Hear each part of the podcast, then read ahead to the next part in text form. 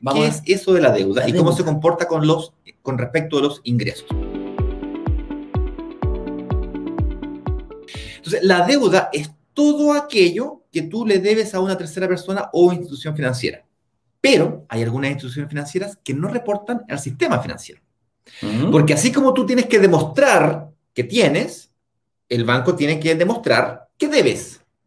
Y lo único que puede demostrar que debes es lo que le debes a esa misma institución y lo que pueda haber en el sistema financiero que debes, de alguna manera.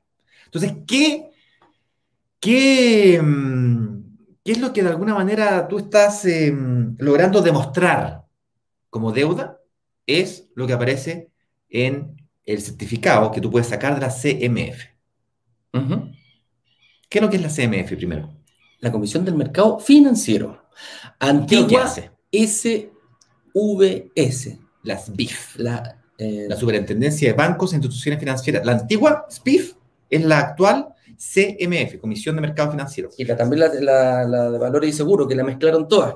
Y por lo tanto, ahora todos los juntaron, todito, todito, justamente porque existía esta dicotomía entre que habían dos entidades gubernamentales que administraban instituciones financieras por separado, y eso era medio extraño.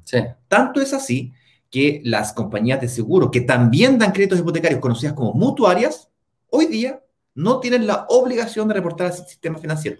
Pueden hacerlo si quieren, pero no están obligadas. A diferencia de los bancos y otras instituciones financieras, se ven la obligación de reportar tu deuda al sistema financiero. Tal.